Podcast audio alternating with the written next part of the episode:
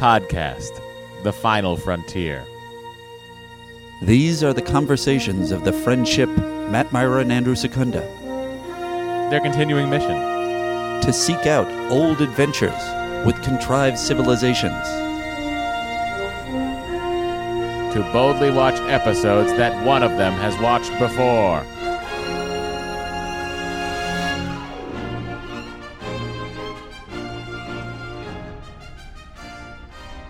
Everyone, welcome to Star Trek The Next Conversation, the only Star Trek podcast you need. Period. I'm Matt. Nice.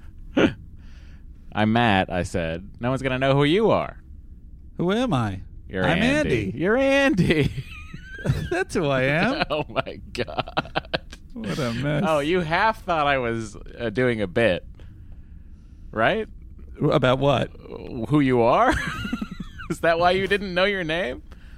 that I did. I thought for a second you didn't know my name. No, no. I thought saying? your bit was you thought that I was pretending that you were another person, not Andy. Maybe like uh, anonymous crewman seven. You mean like a Carl Reiner, Mel Brooks routine? Yeah, like that's what I thought was happening here. I thought we were the two thousand year old man. well, I am the professor. Uh, all right. Well, hello everyone. Uh, it's fun to be back at you weekly. I hope you're all enjoying the pods. I hope you're all staying sane out there and letting Star Trek guide you to a simpler time when We've gotten many, humanity many worked out all their problems. and uh, and supportive messages uh, thanking us for the extra content. Good. I'm telling, just telling Matt. You guys know that because you've written in. You guys knew that because you did it. Um, so Andy, it's time. We're going to talk about season five, episode seventeen, "The Outcast." And uh, as we go, I should answer the following question. Matt, would you have them watch this episode? Oh, this is just some good sci-fi right here. A little outdated, but yeah. It's a flat, flat yes. You don't get a lot of those. Yeah. I mean, what else are you doing right now? Well, that's true. I didn't realize we were grading on a curve. I think uh, it, uh, we're, everything should be wrapped around what is everyone doing right now. well, then uh, shouldn't Nothing the better. be yes? Yeah. uh, so, Andy, I suppose it's time to go to the Admirals Club. sure is, buddy. All I got to do now, thanks to the new soundboard, is hit a button. That's uh, Go to iTunes, leave a five star review, and join the Admirals Club. Matt. How do they get into the Admirals Club? Oh, Andy, all they got to do is head over to Apple Podcasts, leave a five star review. If you're outside the United States and you're worried we haven't seen your five star review, go ahead and email those to us at Andy Uh, Filipino. STTNCpod at gmail.com. There you go. Andy, who is the first new entrant into the Admirals Club? The first one is, and the only one today, is M. Price, PDX, uh, who writes us, Fun during quarantine. While I love this podcast, I've learned so much about TNG and other star- various Star Trek shows. Uh, I'm writing this review to say hi to my husband, Stephen Price, frequent commenter, uh, Oh. patron, Jeffrey's tube fan. Hello, Who's- Stephen Price's wife. And she's uh, saying hi to him because he's currently working from home in the dining room. um, because of this podcast, I uh, bought uh, Stephen his own copy of the compendium, and now our oldest son, Malcolm, has memorized its contents and loves studying blueprints of ships. Oh, my Matt, gosh. This is your future. That's amazing. Love this podcast. Uh, have been a Matt Mira podcast fan for a decade or more. I'm one of the rare Egghead TNC crossover listeners. Wow. Um, thank you for your happy dist- for the happy distraction during these weird times, Emily. Emily, right back at you. Thank you for following me along on thousands of episodes of podcasts. I think there are a lot of Egghead TNC crossovers. There are uh, a lot of. I think a lot of the Star too. Trek fans, uh, when they go over to to Excellent Adventure, they're they're like, oh, now I have to really inform myself about artificial insemination, and in the same way that people come over here, like, oh, I have to watch Star Trek now. Well, look, I think uh, if you inseminate a husk and that has Yeah. a baby, as the race in the Because outcast a- does, you're gonna be a, like, uh, an insemination themed Yeah. episode. I get this. I'm an egg. I'm an excellent adventure fan. I understand what's happening here. Riker's It's a good- confused, but I'm not. It's a good episode for you to jump over. Oh yeah. Uh, so that is the Admirals Club. And that was the Admirals Club. Why don't Andy, we hop why into don't, the uh, uh, president circle, my friend? All I got to do is walk right over to the door. The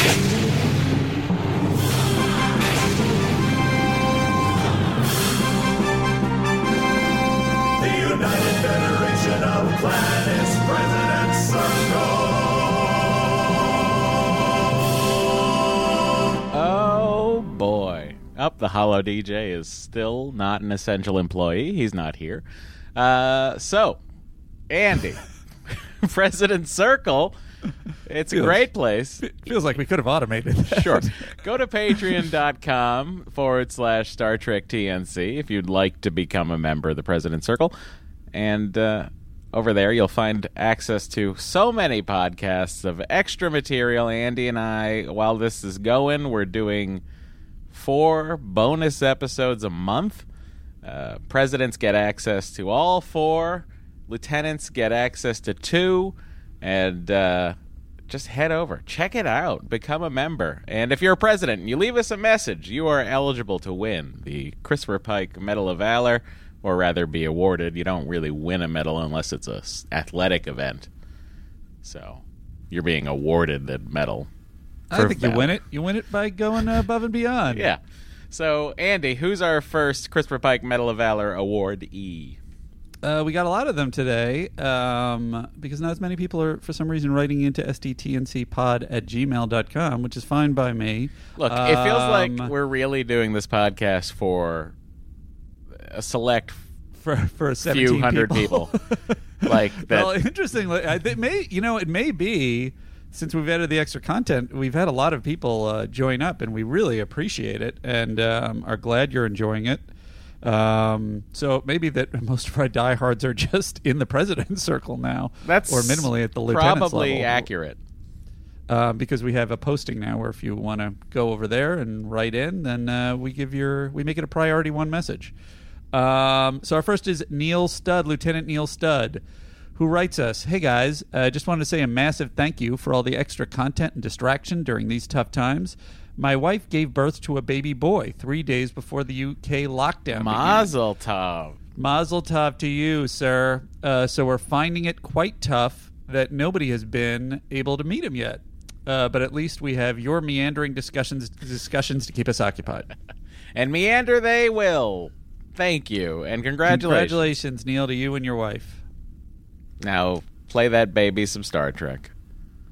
Um, so our next is from Lieutenant Ren Hart, who writes us. So, question: uh, What does Alexander do all day? School, I assume. But do they just shove their kids in a daycare or something outside school? Everyone hates on poor Alexander, but the Enterprise almost blows up weekly, and Worf is always out late, late playing poker. No wonder the kid acts out. Also, do you think the thousand other people who aren't the main characters on the ship have any idea the risk they're in? Do they get briefed on what's going on? What does the flagship? Uh, why does the flagship have so many people on it? I think this is a fantastic question. if every time is just like a deity or some weird alien is like taking over the ship, if there's like an interoffice memo that's like, by the way, this is why everything's so weird. Uh, look, I'm sure there are department briefings every morning at 0700. We've seen them with Reg, Reg Barclay at that engineering briefing. Uh, and I think in those briefings, they probably discuss what's happening. You know, they get reports from the previous shift. But can you imagine all the rumors and gossip and like discussions at lunch of just like this feels like what do you prime, think it is? prime comedic uh, ground for the animated series Lower Decks to cover, coming to Yeah. CBS All Access. Um, uh, lower decks. Uh, Matt and I are uh, fully available to write a spec anytime you want. um, Mark, My friends, King- my friends in EP, and I have nothing to do with the show. well, maybe uh, maybe you weren't we weren't uh, friendly enough. oh no, we're very tight. Um, Lieutenant Mark Movie King Schultes writes us, a frequent commenter also. Uh, the only thing ethics was missing was a love triangle between Crusher, Dr. Meow Meow, and George Clooney. Uh, Matt really fixated on how that lady looks like she has a cat, uh, which I do too. So, frankly, I took a little offense. I'm sorry, Andy. Uh, just, love you guys. Facts are Giving- facts. Sorry. Facts are facts. yeah, I guess I do dress similar to that lady.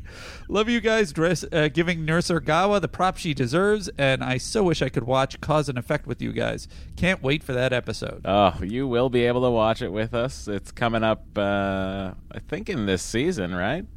Is he saying that because Nurse Ogawa plays a big part, or is it just Ogawa's in it, yeah. Um, Uh, Cause- oh my last- God, Cause and Effect is next week. Ah, it's not our last, Andy, it's exciting. Oh, really? Here we go. Love well, that you're going to episode. watch it with us. Oh, look at this. We got a nice little run coming up here. Yeah.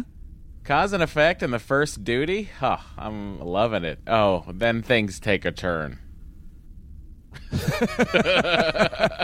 that happen sometimes in shows? It's very mm-hmm. interesting that it'll be like, oh, they are in their zone. And mean, then look at this. It's Here we almost go. like they they're exhausted at the end of, of a run of like four or five good episodes, and they're just like, I don't know.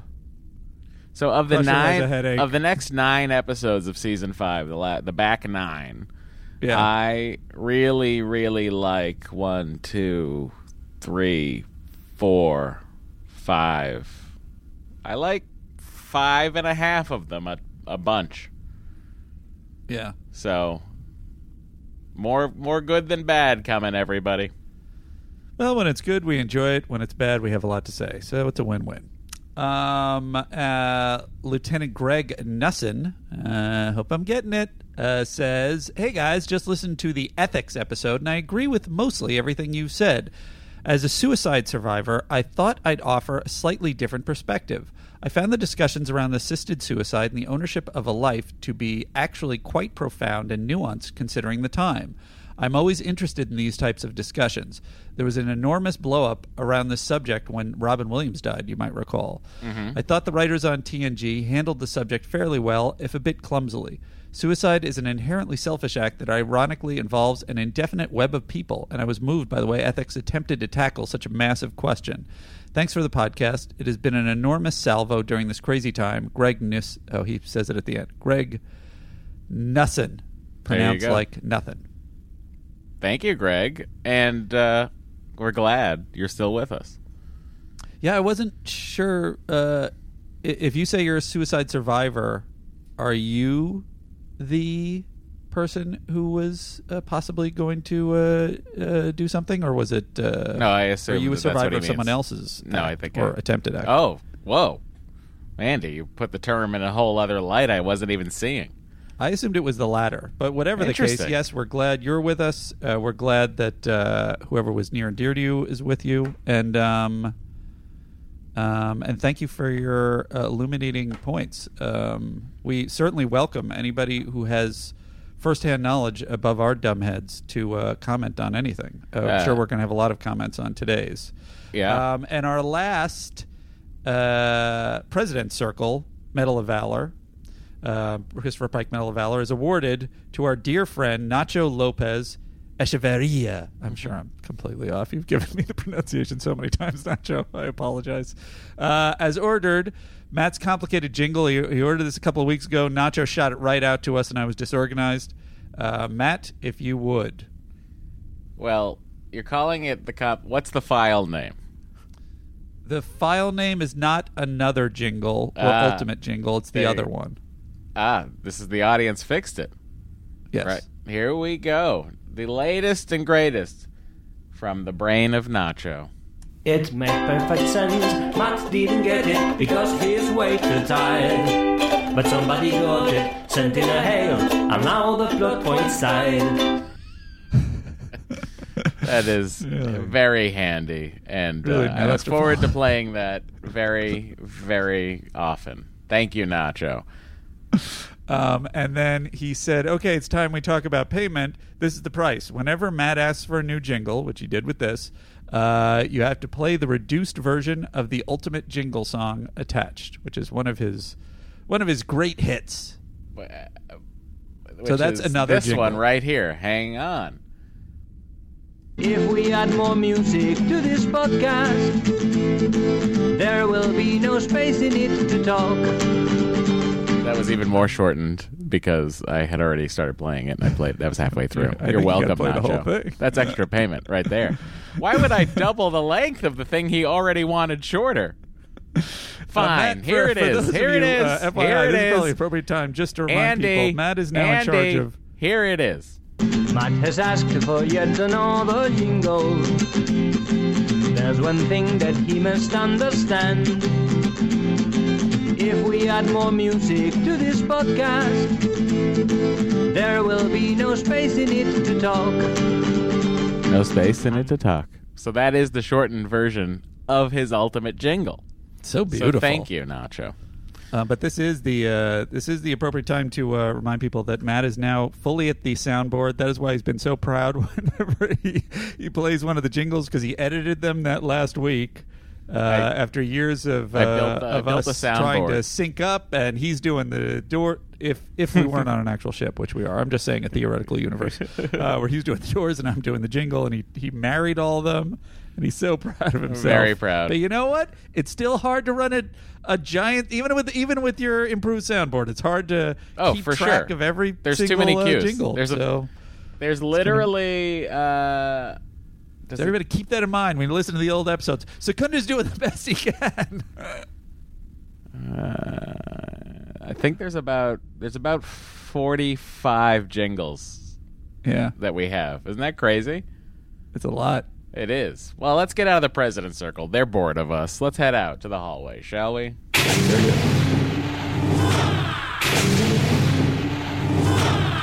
And while we're here, we might as well open up that hail bag. Cap- Captain, we are being hailed. You could also marry those, but it's up to you. Well, Um, we it's not right outside the door. Oh, you're right. We got to walk down we the walk corridor. down That like really makes sense. It's at the next junction. I really apologize. We should maybe we should do it in a Jeffries You are tube. a silly goose. What's that? You're a silly goose. Maybe we should do it in the Jefferies tube. Just we're not bothering people on the ship. Look, eh, let's go. Captain, incoming message. Incoming message. That's not used for that. Dear Andy, first thing, uh, in the episode about ethics, um, this is from Phoebo. Um, Matt wondered why they did not take Worf to a starbase or whatever for medical attention. This very question came up in the TOS episode The Deadly Years. Several members of the crew were suffering from a rapid aging disease, and the Commodore, who they were Ubering to a starbase, kept banging on about how they needed to get to the starbase for the medical facilities. Despite everyone assuring him that the Enterprise's sick bay was adequate to handle the situation, and that taking a shortcut through the neutral zone would just cheese off the Romulans, the Commodore decided to order the ship into the neutral zone and the Romulans got cheesed off. Fortunately, Kirk was able to come in and save the ship at the last second because Enterprise sickbay was in fact adequate to handle the situation. During the episode's denouement, uh, Kirk explains to the Commodore, there is very little a starbase can do that a starship can't. It's almost as if Kirk was d- responding directly to Matt's comments. Wow, I feel like the audience really fix that one, Andy. It made perfect sense. Matt didn't get it because he's way too tired. But somebody got it, sent in a hail, and now the plot point side. Thank you. If you would like to comment on uh, this episode or any of our uh, our uh, our bonus pods, uh, go to Priority One Messages in our Patreon, and uh, you will uh, get priority access. Or you can write sttncpod at gmail.com for free. Um, and your hail will also be uh, given a gander and given consideration. Um, if you'd like to uh, tweet at uh, the gentleman uh, in a different room from I am in a different house uh, somewhere else, it's at Matt Mira. Uh, my Instagram handle is at Andrew Secunda. My Twitter handle is at Secunda. And if you'd like to call in, um, been light on that on the voice hails lately. 816 Trek TNC. 816 Trek TNC. Jingle. That should be a jingle. Oh. Okay. Next. Is that it? That's close, the hails? You got to close the hail bag. that was the close of the hails? I mean, yeah. You guys really should hail us. I don't even. I don't even I'm know. always looking for that. I'll just say uh, this week. Uh, Trading frequencies closed, sir. what do we have coming up? What do we just While I'm on? looking for that, it was right there, Andy. um, what do we have? What did we just record? I'm so. What are you talking about? I'm so about? perplexed. In Patreon, what was the last thing we recorded? Ant Man and the Wasp. Oh, right, yeah. And then we got Captain Marvel coming up next month. Yeah. And I'm, we're trying to break it down. We can't promise, but we're trying to break it down so we do uh, one new piece of bonus content A week, yeah. weekish. So uh, ballpark, it'll be. Uh, Don't ballpark it. We don't know how long this thing lasts. We're trying to give you four episodes a month if you're a president, two episodes extra a month if you're a lieutenant. I'm just telling them what's in there. I'm not telling them the schedule. oh, I'm just I'm just Don't- saying first week will be our, our disco episodes. We're in the middle of season two. Second week, uh, MCU. Third week, Enterprise. Uh, we're doing Enterprise now, and then fourth week, uh, Voyager. Um, we're dipping into Voyager, jumping far ahead in the future, just like Voyager jumped across the universe. and we'll never get um, back unless we destroy the Borg. And we may play with it a little bit, but as Matt says, we're doing this now because we're trapped in our homes. Well, I have stuff I could do, but I would actually just like to help everybody else listen to Andy and I argue and agree while arguing. or argue and then fully agree on our landing point, even though we're still arguing. That's us. All right, I suppose the hailing frequencies have been closed, That's correct. and it's So time for a little this day in Trek. So, Andy, we're going to talk about The Outcast, which aired the uh, week of March 16th, 1992. Sure did, buddy. What was happening, Andy? In that special week, uh, people in the U.S. were listening to "Save the Best for Last" by Vanessa Williams. Oh, some good 90s synth in there. Did they use synth to the degree that they used it because they were just excited, like, "Ooh, we have this sound," or was it cheaper? Do you have any idea? I think it was just a sound people enjoyed hearing at that time. People time. liked it. Yeah. It was It a just sound that seemed was in cool. vogue. So interesting. In the UK, uh, "Stay" by Shakespeare's Sister was in the top five, uh, and "The Player" by Robert Altman was one of the most viewed movies. Um, if you guys haven't seen "The Player," it's fantastic. One of my favorite movies. Um, check it out. Um, Vox by Nicholson Baker was one of the best-selling books. Uh, famous people born on this day include Tim Hardaway. Oh, wow. And, Yep. And uh. Time Magazine uh, cover was Jay Leno taking over the throne after Carson's remarkable 30 year reign. And then the cover, when he took it over again after he gave it to Conan, was probably not him. Yeah. Because nobody cared by then.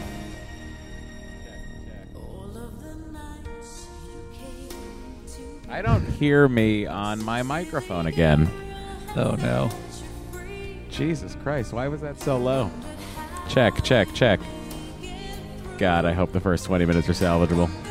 Do you want to cut and Check, double check, check. What's up? Do you want to cut and double check so we don't have a repeat? Uh, I will remind you, I asked you this last time Check, early in the podcast, and you said, no, no, it'll be fine. yeah, I, I had everything. I thought I had everything. Well, whatever. It was it was on. My my mic was up, not up all the way. You know what I mean? Not as high as it should have been. Do you want to double check or you want to keep moving forward? What the hell? Are we, I don't have time to go back and do the 20 minutes, so All right. it is what it is.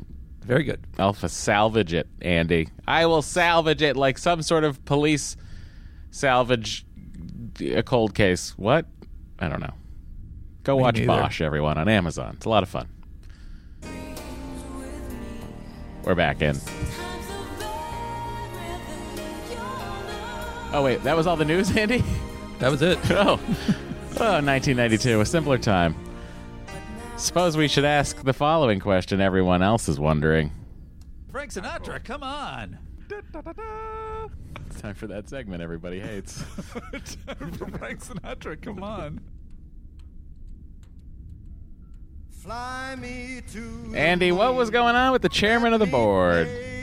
I'll tell you, buddy. This was a travel day for Frank. Uh, the previous night, previous night, old Frank had uh, performed. Old Blue Eyes had performed at the Sands in Atlantic City. He was on his way down to Fort Lauderdale in Florida for five nights at the Broward Center for the Performing Arts. Wow, five nights in a row of Frankie, baby. You know what's interesting? Is, is this stupid segment has kind of picked the perfect person because Frank was apparently constantly performing mean- even at this late date in his career. I think he performed straight through the end of TNG. Jesus. You guys better start thinking about uh, as we go into DS9 who the uh, equivalent of Frank is going to be uh, after uh, Frank stops performing. It's a good question. Probably Harry Connick Jr., but I don't think there are detailed records. what was Harry Connick? Harry Connick, come on. All right, me, Andy. Harry Connick Jr., come on. All right. It's time to talk about the Outcast. Okay, so this uh directed by Robert Scheerer, written by the great Jeri Taylor, and uh here is the plot as summarized by Dr. Trek himself, Larry Nemecek, out of the Star Trek The Next Generation Companion Revised Edition. The J'naii, an androgynous race, ask the Enterprise for help locating a missing shuttle. The end.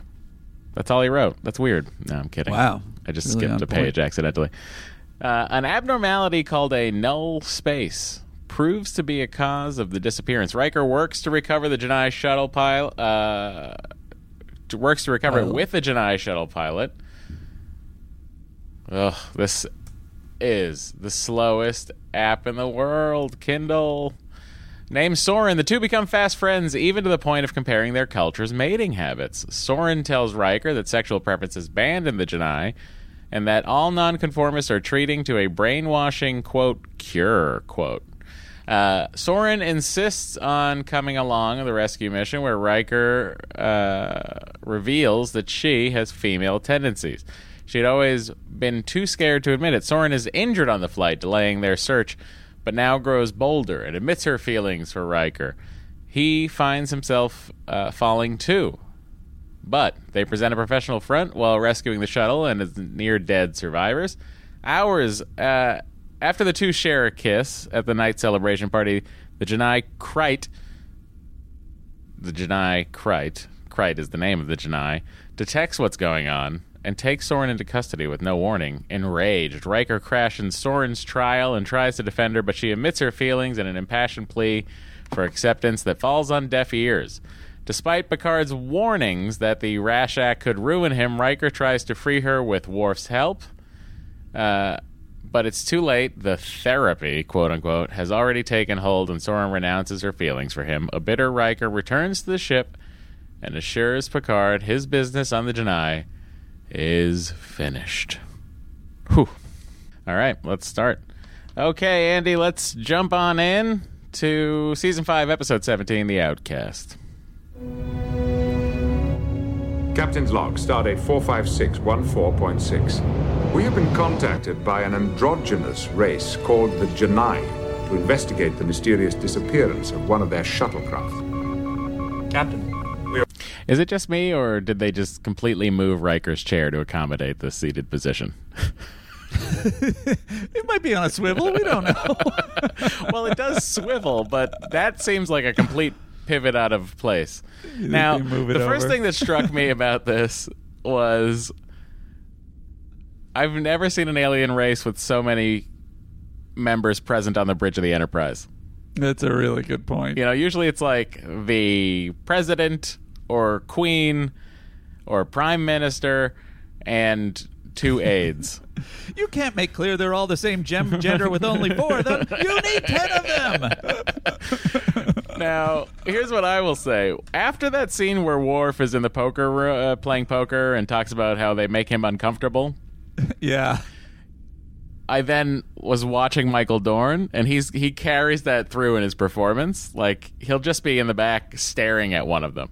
It's great. It's really fascinating. Although I would, we're jumping in uh, before the scene, but uh, that is strange to me The- because his main the thing that seems to bother him is is oh. well, I don't know maybe Cart I'll save before it the horse.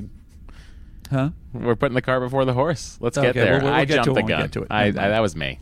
We are approaching the designated coordinates. On screen. Long range scan, Mr. Data. Sensors find no evidence of the shuttle anywhere within the star system. It couldn't have traveled outside the system. Mr. Data, reconfigure high resolution sweep. Radius 1 million kilometers. Check for any debris. Scans find no debris within that radius. I don't understand it. A shuttle doesn't simply vanish. There has to be an explanation. Captain, I'm detecting an unusual reading. It appears to be a neutrino emission with no visible source. Explanation. I have none, sir. I recommend we launch a probe. Make it so. Probe is launched. Sensors show no evidence of any unusual phenomenon.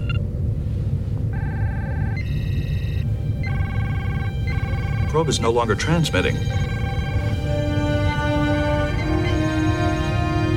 What happened? Where did it go? I'm gonna look closer. Nope, it's still not there.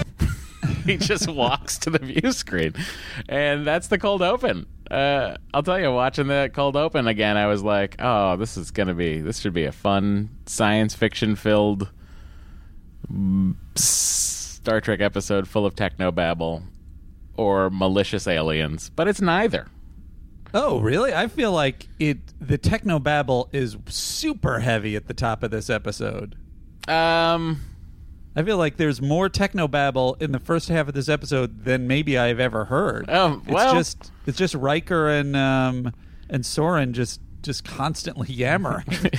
that's true. that's their point of connection. yeah. What is called null space, an anomaly which until now had been only theoretical. Commander Riker has been working around the clock. I wish it was Nell space and there was a giant Jodie Foster out there hovering. Why am I part of this podcast? I say those things because I know Andy hates it.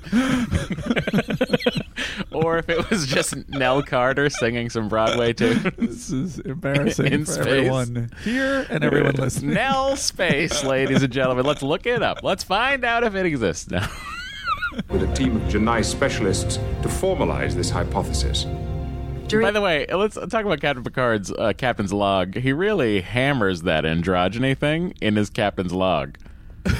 An androgynous Very- race. Like, why does he need to say that to his log? He, he really is, he wants he wants the log to back him up. That's right, computer. I mean, it's wild. Like, oh, eh, eh, also, I know why because this is the this is the story they're telling, but Riker's job here feels like it would be a Geordi or Data situation. Riker's job feels like. Oh yeah, totally. Yeah. like piloting the shuttle and you know, Frankly, working this- with this race on the uh, This on the of would have been a better Geordi story, anyway. I, in some ways, agree with you, but I think what I like about it being a Riker story is we always think of the ladies' man on the ship as being Riker. Right. Like So- he's he's he's attractive to both genders. That's how attractive. Yeah, I is, suppose at, at the end of this, you don't, you feel horrible that uh, she was brainwashed yeah, and uh, a little sad for Riker. yeah. but you feel like at the end of the day, Riker's going to be okay. He'll find someone else. If it was Geordi, you'd be like, oh, that was his shot. That was his one shot at happiness. it's gone. Well, he never gets it again, so at least he has a moment if Yeah. we play it that way. But yeah, I I think you're right. I think I think they're they're because of how what what they're trying to comment on, it's probably better if you put the the quintessential man's man on Yeah. one side of it. But In the creation uh, of a but that being said, it still would have been interesting with Geordi. star system, when clouds of interstellar dust and gas coalesce, turbulent regions of magnetic and gravitational fields may develop. If certain conditions occur, these fields can condense into abnormal pockets of space. We think your system contains one of these null pockets. See what I'm talking If we're about? right, the pocket a would of absorb charts electric. and graphs and people talking about science. That's true. Uh, by the way, great graphics. I assume by Mike Michael Okuda. Yeah. Uh, what I don't, I find funny is that they all have the same haircut. Like they all have the same bowl haircut. And I suppose if I really yeah. thought back to other alien races, there'd be a lot of similar hair. But like Vulcans, for instance, a lot of them have the bowl haircut. I mean, all of them do, I guess. It's just all- weird. all- It it sticks out more here. I don't know why. On this planet, our gender is all Moe from the Three Stooges. It is like they're at a Stooges convention. I don't. I actually don't mind the hair. They're in a think the- tiny ballroom there to discuss the later work of Moe Howard. the, uh, Why I oughta. genderless, just like Moe Howard. Let us Um, discuss Moe's greatest profession, plumber. And then they show. Um, the uh, the the hair doesn't bother me. I actually think that's that's a fine choice. The the marker on their heads that really to me is dumb. Marker? It's very it's it's. Oh, you think I, the I don't mind the shading ridges on and all the little, is- little bumps, but the the marker on their heads is one of the most unconvincing makeup jobs in Star Trek wow. history. I believe. Wow. Andy, that is bold. Look at it. There's plenty more coming that you'll be like, that's less convincing. I bring back the marker fair. heads. Yeah, I guess I'm forgetting the, the Then kid alien that's Yeah. revealed at the, The end crew of that has one, survived. where he trapped. We could send uh, in one of our own shuttles, but its energy would also be absorbed. Our chief engineer is working on a way to maintain the power reserves long enough to rescue your crew. Commander, we're grateful for your help. Whatever resources we can provide are yours.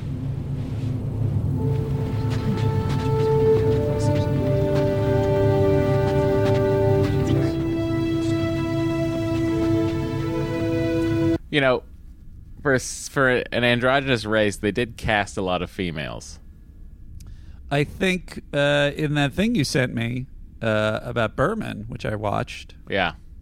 Um, uh, the, the I think uh, Frakes was requesting that Soren be played by a man because Yeah. he felt like it would be a more uh, Powerful. a, a, a- you know, a more clear point and theme, and uh, he and and Berman shot him down. But they, yeah, they shied away from it. Yep. And, uh, oh, pilot school, here we go. Danger come. to rescue our crew. You can't pilot a shuttle you're not familiar with. I happen to be a good pilot. I happen to be a good pilot, too, and I know my way around the Starfleet shuttle. So what if we team up When can we go over the shuttle flight operations? right now? you know, that's when we know she has female proclivity, pro, proclivity, Andy, because she says yes to a team up, not no. I'm a way better pilot than you. right. That's the difference.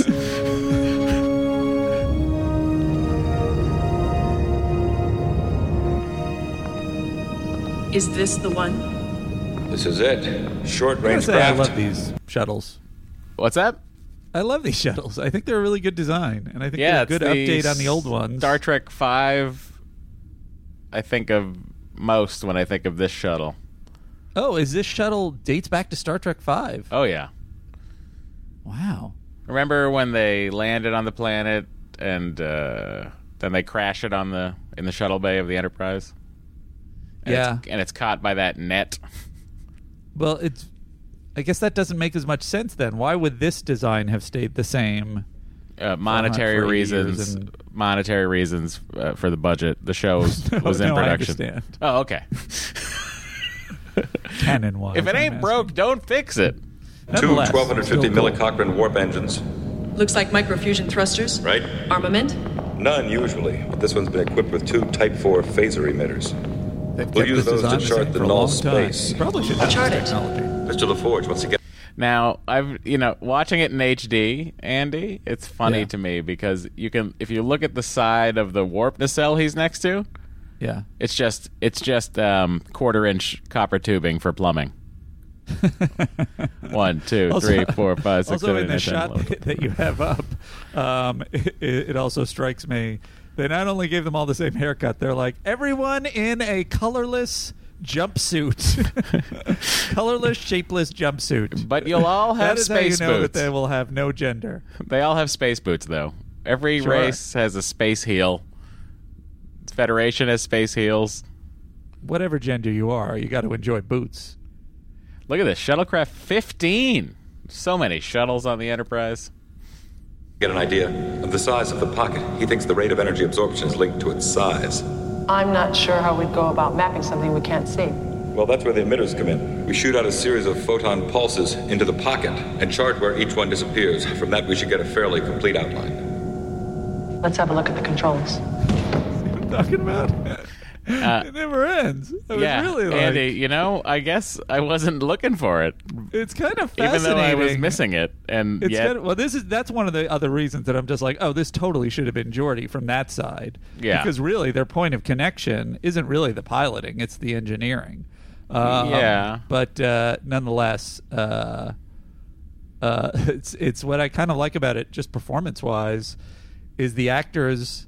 A had to get through all this fucking techno babble Mm-hmm. and basically had to play this growing attraction beneath the techno babble. Like they're they're not saying anything that's that's sexy to each other, but they're I- still playing it that way. It's really interesting. well, they're they're sharing common interests yeah, at the top of this, which extends. And then at the 10 forward scene, really, is where we get down to brass tacks. Let me try it. Propulsion system, transfer conduits. Where's the schematic reactor assembly? Oh, there it is. Engine nacelles. There's nothing here that's unfamiliar. Navigational deflector, redundant graviton polarity source generator. I see that your buttons also don't have words on them. uh, so they go to 10 forward. And uh, here we go. For warmth. It still sounds better than pea soup. We are puzzling to you, aren't we? A little. It's hard to grasp the idea of no gender. It is just as hard for us to understand the strange division Again, in your this species. is 30 years ago, so. Males and females. You are male. Mm-hmm. Tell me about males. What is it makes you different from females?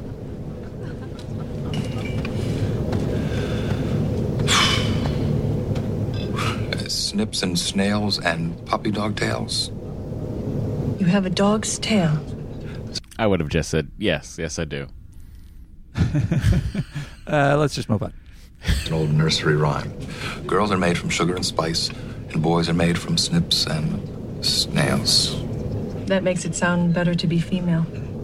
It's an old fashioned way of looking at the sexes. Not to say that there's no real difference between them. Physically, men are bigger, stronger in the upper body. We have different sexual organs. Men can't bear young. And what about feelings or um, emotional attitudes? Are they different? Most people think so. But that's the kind of question that would take a lifetime to answer. You know, what I like about the writing here is that the line of questioning at first comes off as like, this is a weird line of questioning for this person to take. But then when we get to like the fifth act or whatever, whichever act it is where they explain, she's, she says that she, um, Not she, Matt. she We're gonna mess up- we're at this point she wants to episode. identify as a she so i'm giving her Oh, I the, see. Oh, clever. the benefit of what she wants Right. the character Sure. so i could go they them those whatever I don't know. point is yeah, fair. uh, was- the gender pronoun here i'll be using is she because that's what she identifies herself as so Fair. but again, the line of questioning for me didn't make sense until she started talking about her youth and her childhood and about how she had these feelings, had always had these feelings. Uh, so it does make way more sense that she's naturally curious about how a race that is gendered functions and what that separation of gender is like.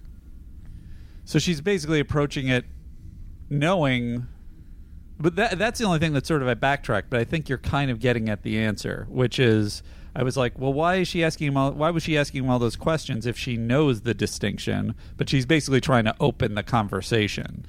Yeah, well, also she's like curious about like hum- humans and what it's like because she's never really met an openly gendered species. Do you know what Right. I'm saying? I guess I guess where where it was a little muddy for me is it feels like she's asking questions about what it's like to be one or the other gender when it suggests later that she already knows what it's like to be one of the other gender. Well, she doesn't know what it's like to openly be. Is you know what I mean? I think she's asking about how the society functions, the interaction with society? Yeah, well, later how- she's asking about genitalia though, so Well, she's also curious about if she can get it on with Riker. I mean, that's the question I would ask Riker immediately too. Can we get it on? I guess this is where we we're gonna uh, approach it, but this is where to me it's I was I was confused by like well not confused, but I was like, wouldn't she have wouldn't she have um, accessed that information? This if this was the primary sort of struggle in her life, wouldn't she have accessed that information about humans? I understand that we need to get it out in dialogue, but it felt like Uh, someone someone who is like she they clearly paint Yeah, her as well, there's a so difference- intelligent Yeah. that she would have already done all the research. But you know, think about it like this: if you are curious about a profession or something, like if someone was curious about comedy writing, they could read all they wanted to about comedy writing, what a writer does, what their life is like, what it's like at work. But if you meet one, you're going to ask the questions because you want to hear firsthand. I guess the questions would have been more refined. They wouldn't have been the basic questions. Oh, sure. But this is for television. well, that doesn't mean you can't. But you know, maybe not even because the- some Star people. I would very- ask somebody like, very- "Well, what do you do all day?" You know How what does it is? It's like it, right. Yeah, that's fair. And uh, like I'm saying, like it's also possible that she's just like I'm going to start with general questions to open up this topic, and then we'll get more specific as we go, um, like an intelligent person would do. But I, I do think Star Trek uh, th- that this series has on occasion been fantastically subtle in the dialogue in a way that you know they're playing to the top of their intelligence, uh, the character's intelligence. So I've seen both. Yeah. Uh, I did like when he asked when she when he was asked um, what what attracts him to a lady. Who's ever taller leads. Yeah. Play that. Without the battle of the sexes, you probably don't have as many arguments. Just because we don't have gender doesn't mean we don't have conflicts. We are very strong minded. We love a good fight. From the sound of it, there's not that much difference between our species. Maybe not.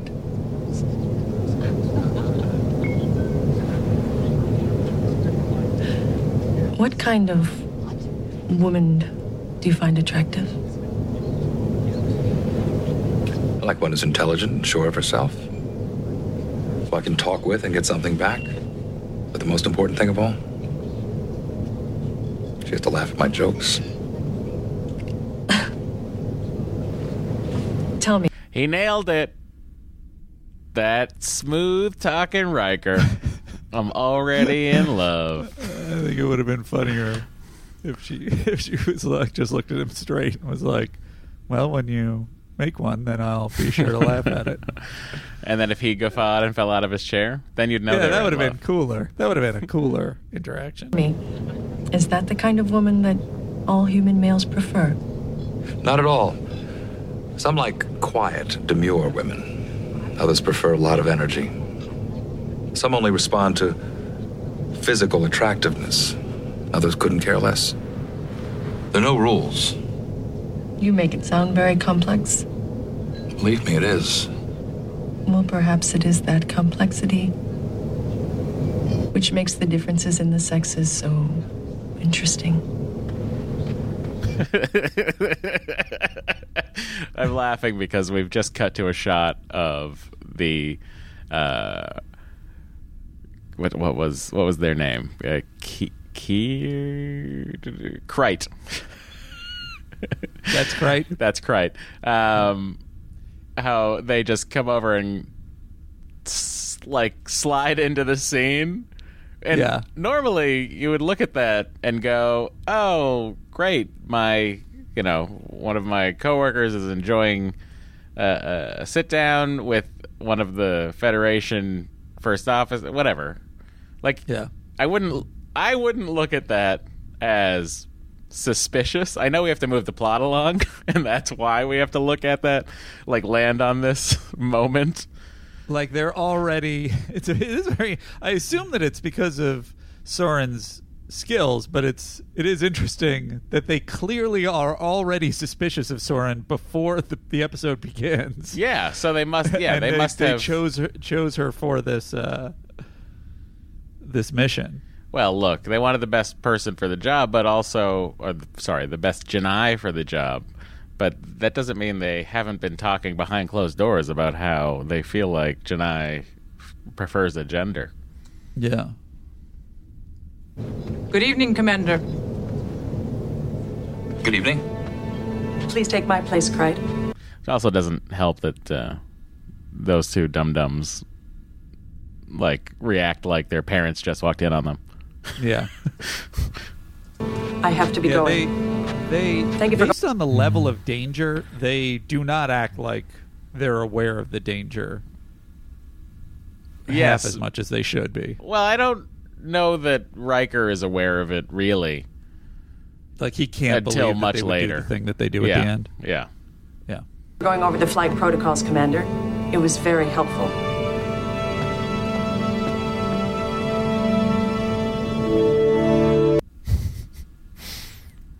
All right. So they go into the shuttle, and uh, this conversation happens. Initiating computer task handoff.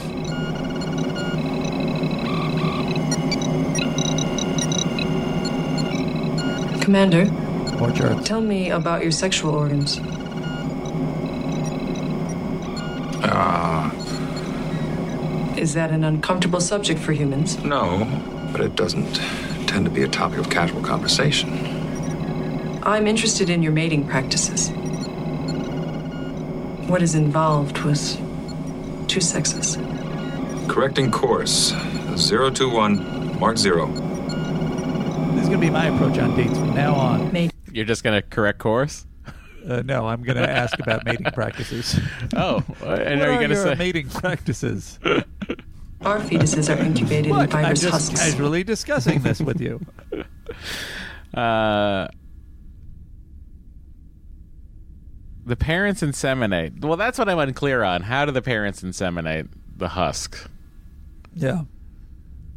Like, is there does do, do you do they carry both sets of reproductive like do they have ovaries and sperm hanging out Right. Do they both put the sperm in the husk? right or do they both put eggs in the husk and the husk has like it's unclear not that i Also, where does the husk come from? well obviously it comes from some sort of tree obviously Enjoyable. Less enjoyable. They grow the fruit. For humans, They put the sperm in the the fruit. sexual That's just the last step. Mating is a long ritual for us. Full of variety and invention, I assure you. It is extremely pleasurable. Picked up neutrino emission from within the null space. That may be coming from our shuttle. I'll note these coordinates. I wonder What? if a human and J'naii would be sexually compatible. I don't know. By the way, in the next scene, so like inertial dampers go off because uh, the shuttle goes out of control.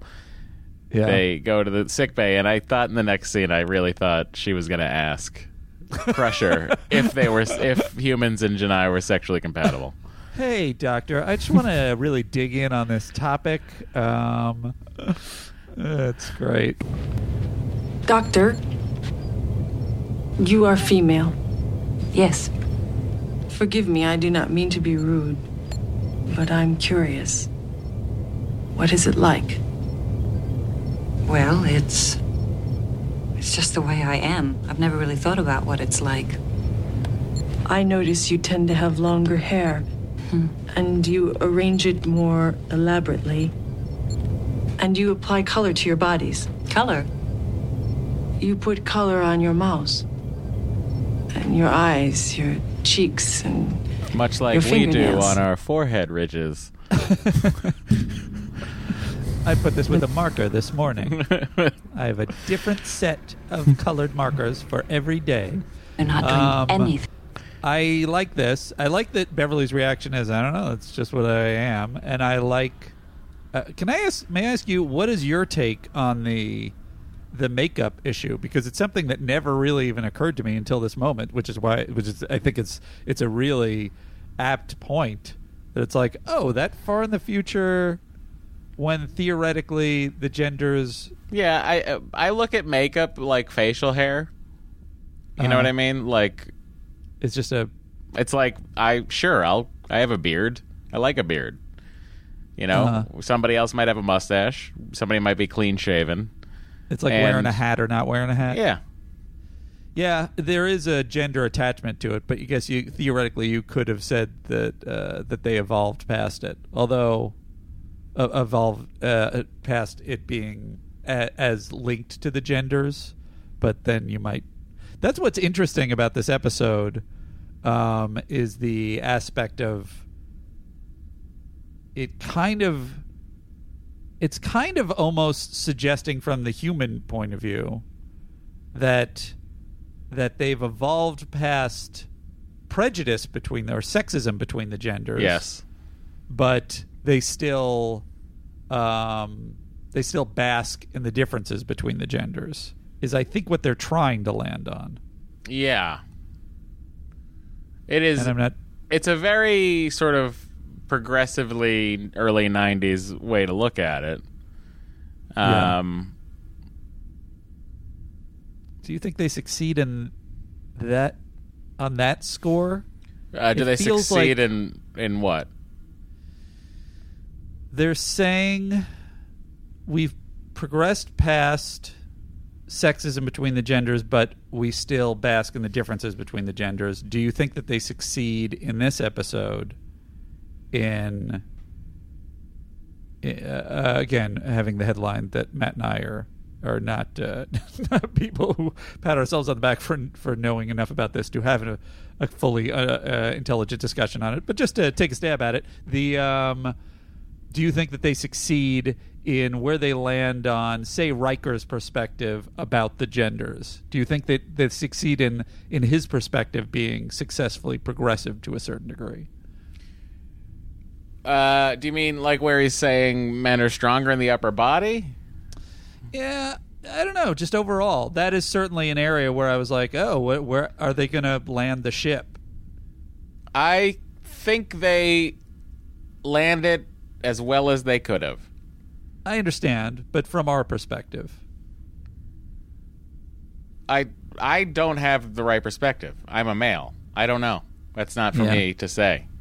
okay. So it's you know I would actually if any of the women out there uh, or maybe you don't even identify uh, with a gender, you'd like to write in and tell us if you think they land. By all means. Do you think they land? Huh? Do you think they land? Um, 'Cause it's like, I I feel don't- like it's I feel like it's wonky at various points. So I was I opening a agree that it's wonky. I don't know, it. but I don't know like how We're obviously not the people to, That But I don't know. We're on. It's our show, so I don't know what. Yeah, to- but it's like how does uh, that how huh? does his description of women like I don't It's I- wonky. it's right on I the don't edge, but I think know if that is an offensive description of women because I am not. uh Do you know what I mean? right. Like if he was if he was like if he was describing fatties, like where are all the fat people in the future? I would be like, well, Andy, I don't know. I think he landed it as well as he could, but depends on what's in those replicators. Is there an episode where it parallels the plight of fatties in the modern day to the Ugh, plight I of wish. fatties in the future? I wish. I love it. Anyway, um, but yeah, so that's that's sort of where I'm coming down on this. It's like I don't know. you tell me. All right.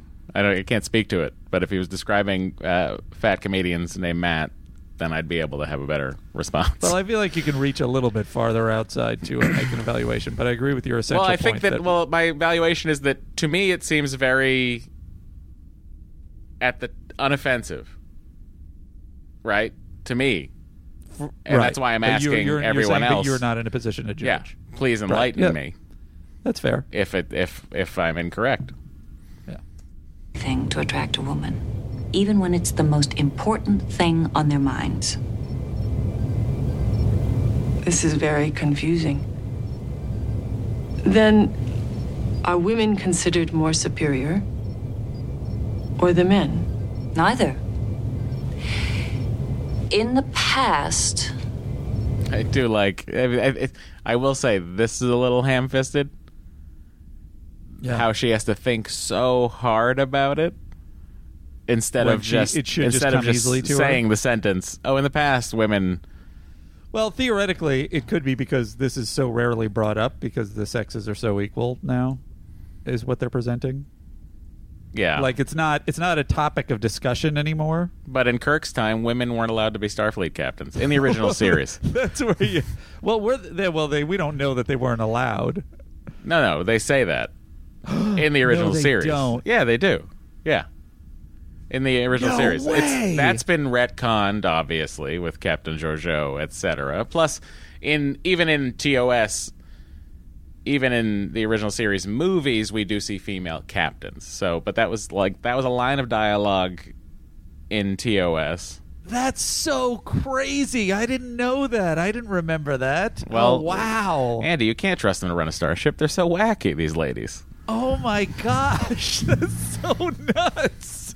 So, to that point, that's why I think she's thinking too hard about that line. She should really Yeah. just come right out with that and be like, "Well, in the past, women were treated like shit." it's the most important thing the on their past. minds. Yeah. Wow. This is very confusing. Then, are women considered more superior? Or the men? Neither. In the past, women were often considered weak and inferior. But that hasn't been true for a long time. That Will, your co pilot is going to be fine. The injury was minor. Glad to hear it. So, did you I'm ask her afraid you're about not our rid of- sexual organs?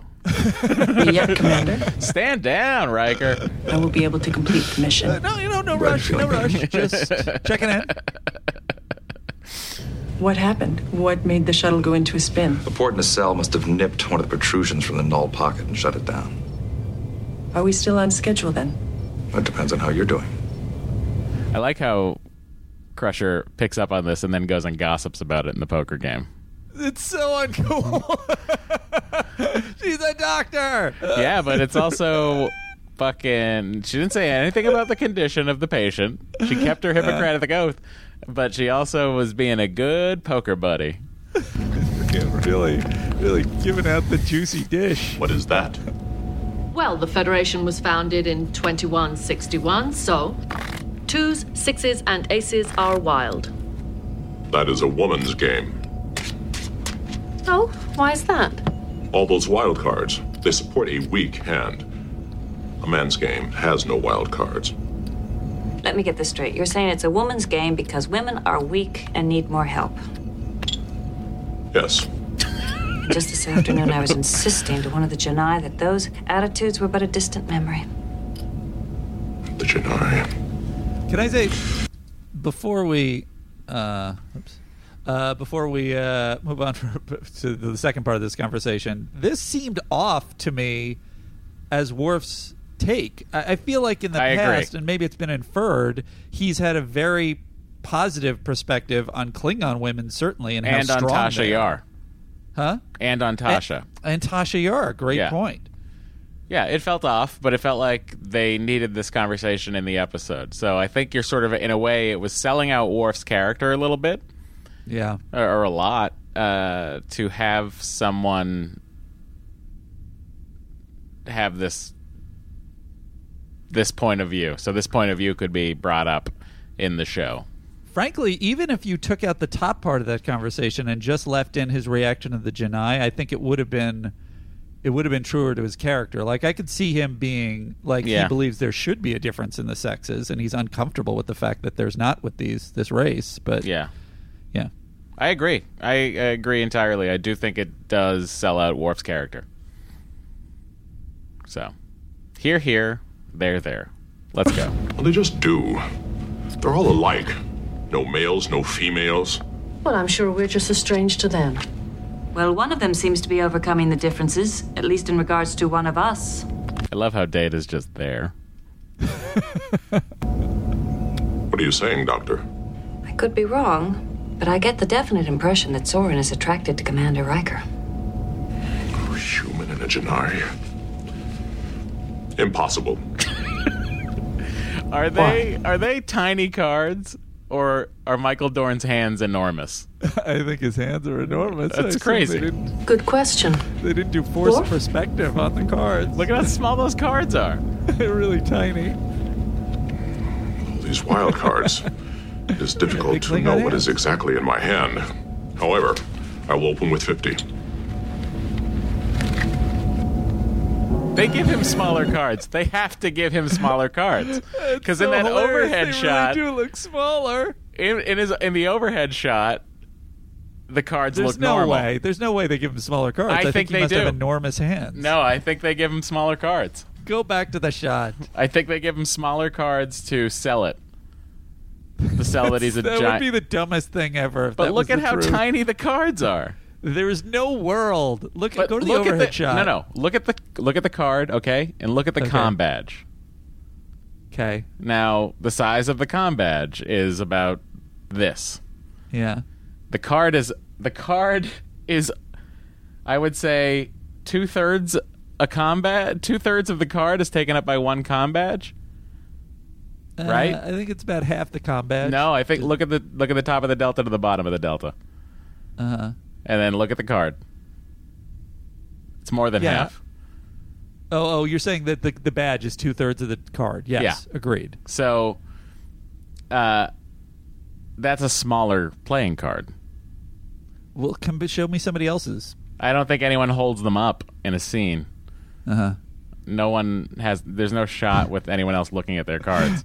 I but would I love think you ever if we ever get a chance to talk to Michael Dorn, I would love. I think to they ask gave him that smaller because that's playing that's- cards. That would be insanity. It would completely make no sense that you only do force perspective for that one shot. but just for Worf, like his cards are smaller because he's supposed to be the big brute. Yeah. It is difficult to know what is exactly in my hand. However, I will open with 50. Yeah. Now, now look at everybody else's cards compared to. I just think they're that he has enormous. I, I think it's a combination. He has big hands, and those are smaller cards. Unless I'm being crazy. So I don't anyone out there this, but I who knows the to know answer, if write true. in. Tell us, please. What's the deal? You know, Andy, I like to fall in love while I'm optimizing the plasma flow. It's Here we go. really it's a nerd's delight this episode of just like Commander. That's how I'm gonna fall in love. I'd like to tell you something. Something they not easy to say. instruments, there's lights What's beeping, that? they're working on control panels. I find you attractive.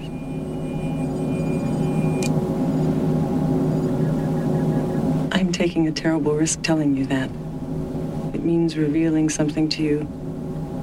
Something that, if it were known on my planet, would be very dangerous for me.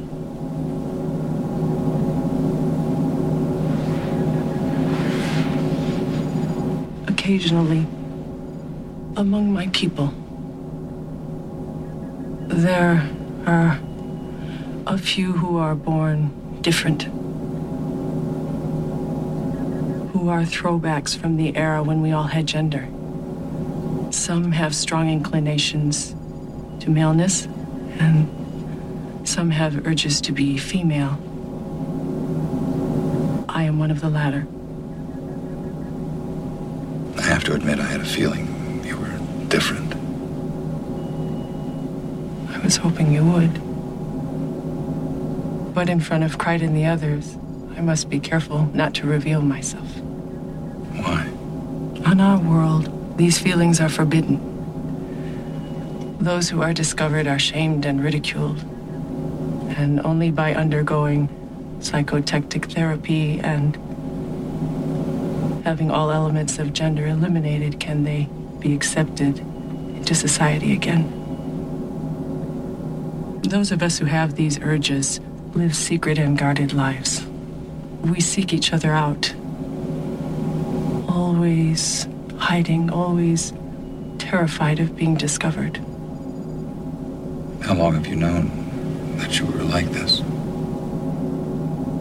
I've known I was different all my life.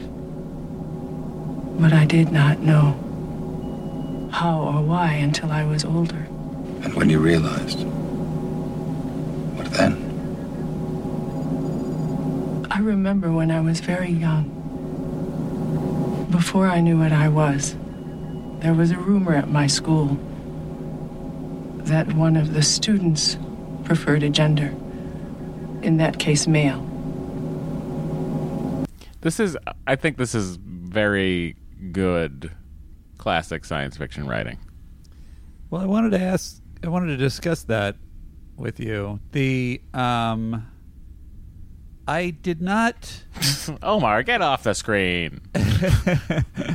he discovered how warm the keyboard is the other day, and it's really been causing me problems. um, first of all, this this uh, this actress uh, Melinda Culea does a fantastic job in this episode, I believe, Mhm. um, because she kind of she kind of chose, or it's written in the script, for them to be a little bit Vulcan-like in. in- And I assume it's to Well, it's either you do that Huh? or you call everyone knuckleheads. It's the only two things you can do with that hair.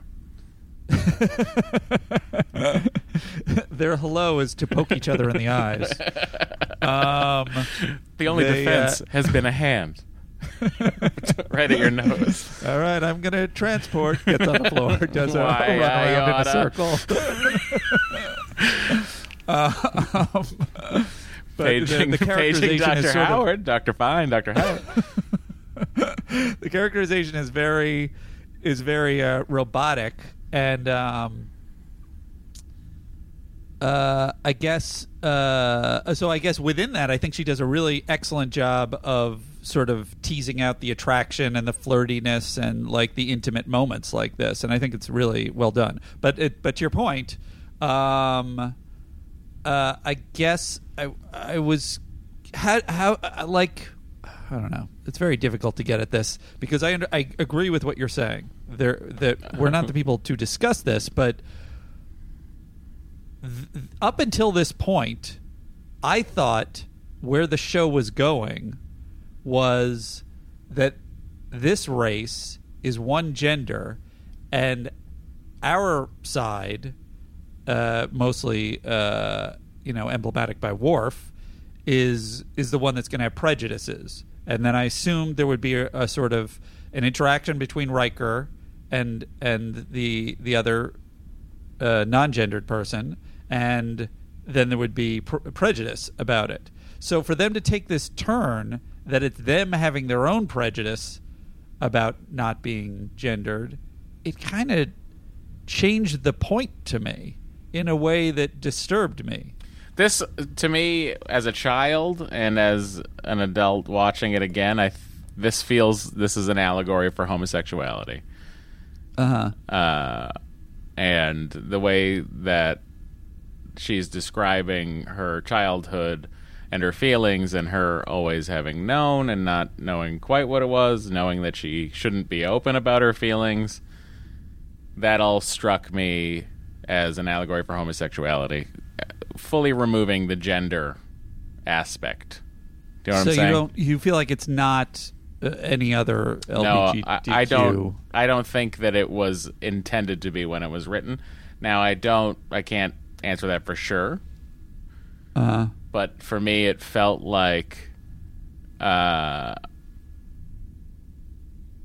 it felt like this was an allegory because if you think about the time that it was written, you know, AIDS pandemic was happening. It's the early '90s. Yeah. Um, We're still a little bit away from having uh, our first uh, openly gay, you know, sitcom lead. You know, this Yeah. is bef- years before Will and Grace, obviously, and Ellen coming out um, on her show. So for me, this always felt like it was much like the uh, half black, half white TOS race allegory. This felt to me like homosexuality. I mean, I definitely agree with you that there, there's it's a strong move and it's really impressive, and uh, and they go after it in a very impressive way. I'd just be surprised if there was no gender issues beyond homosexuality that they were tackling because they do address issues with pronouns. Which, by the way, I thought they kind of, depending on how much what was in their heads, they kind of missed the boat on saying, uh, "Oh, we call ourselves whatever they decided was the term," because even if it existed um, in uh, in the LGBTQ community at the time, that it was that they could have uh, at least established a Star Trek version of it, um, whereas they say it's unpronounceable instead. But I'd be surprised that there was no. Do you know for a fact that it was just homosexuality that they were tackling, or that's just your Well, assumption? that's what I assumed. And here's a quote from Jeri Taylor. Okay. Uh, uh, I did get lots of thank yous from both gay and straight people who appreciated the story as a science fiction treatment of the intolerance of choice and need as a tragedy. Uh, Michael Piller agreed. We didn't want to just blow off the issue by showing a same sex couple holding hands in the corner. Uh,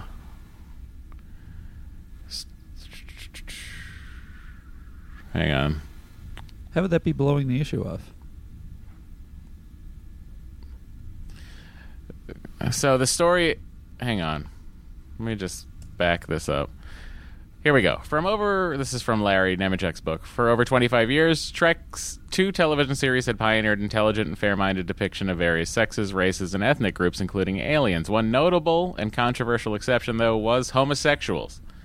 With Yeah. relative freedom and expression granted TNG, various writing letter campaigns over the years grew more and more insistent that one or more gay crew member be seen. Uh, Jeri Taylor jumped at the chance to take the teleplay, the first of the late season run that emerged from the writer's Mexican Weekend. Uh, we don't get Mexican weekends. And she brought the script a real empathy for the feelings towards the powerless and disenfranchised. Or of. After the show aired, Taylor received mail from viewers who ranged all the way from fundamentalists on the religious right who thought the episode should have been balanced with the other side, whatever that means, to gays who thought the ending might be misinterpreted as sanctioning Soren's brainwashing therapy. Yeah. Though that's a separate issue we should get to. But the Yeah. uh, that's interesting. Wow. Then it's I don't know. Then it's even more prescient than I would say that it that it it really seems to. And I think I guess this was my one of my bumping points was I was like, aren't they doing a gender thing? Not that they're not doing a homosexuality thing. It's I think that would also be included. Um, but then to uh, hear the bottom line interest it was interesting to me that i feel like if you assume that they're they set up this race as though they are evolved to me and then i think they do a a left turn in the middle in this scene where you realize the the humans in the Federation are more progressive, and it kind of felt like a recurring issue, uh, which I think has been commented on, and I definitely have a perspective on that. Uh, that they always present the Federation in this kind of colonial way of like, yeah, but we're the ones whose cultures is more evolved than the others, than these Yeah. aliens. Um, even to Vulcans and people who are theoretically uh, races that are theoretically, you know, sort of presented as smarter than us, it's always like, yeah, but the humans are the best. Yeah. Um, and I think I think that's kind of what bumped me with this is that I would have preferred it be, it's it's the people from from the Enterprise Yeah. reacting. Well, that's that's that's the 2018 episode of Star Trek: The Next Generation. Yeah, I guess that's true. That's not. I guess that's true. Then, so it's. It, I Yeah. mean, it's interesting for me to hear your POV on this because I'm someone who, you know, I was nine years old when this episode aired, so I've had it in my life for so long Yeah. that it never was anything but the um, the homosexuality allegory. Um, but it is interesting watching it yeah. now through the through the gendered sort of uh, gender neutral uh, politics and awareness. I I call it politics is belittling it. Uh, through the 2020 lens, Yeah. it is interesting now because you're watching more than anything now. You're watching the uh, gender juggling Right. rather than the homosexuality because in the 30 years since this episode has aired you know and this is obviously i'm from massachusetts a very progressive state and i moved out to los angeles so my whole sort of life homosexuality for me was never odd or wrong or different. So watching it you just sort of were like yeah see the federation is right. We get this. But now there's a whole other layer Uh-huh. of social awareness that you're now retroactively applying to an episode that was written 30 years ago. Yeah. which is hard. It's hard to sort of separate the two so for you your first time watching it is 2020 Yeah. uh, it's interesting I guess I'm yeah. I guess w- w- the ex- it, what's interesting is that uh, I didn't feel like I was judging it harshly because I was. Uh, first of all, I, I think this just as a general thing. I think this episode's incredibly impressive in the things that it is tackling, and in the handling of it, and in the fact that it's it's an episode where, kind of to your point at the top of the episode, there's so little actual action in this episode. Yes. It's mostly conversations and discussions of the topic, which is amazing sci-fi.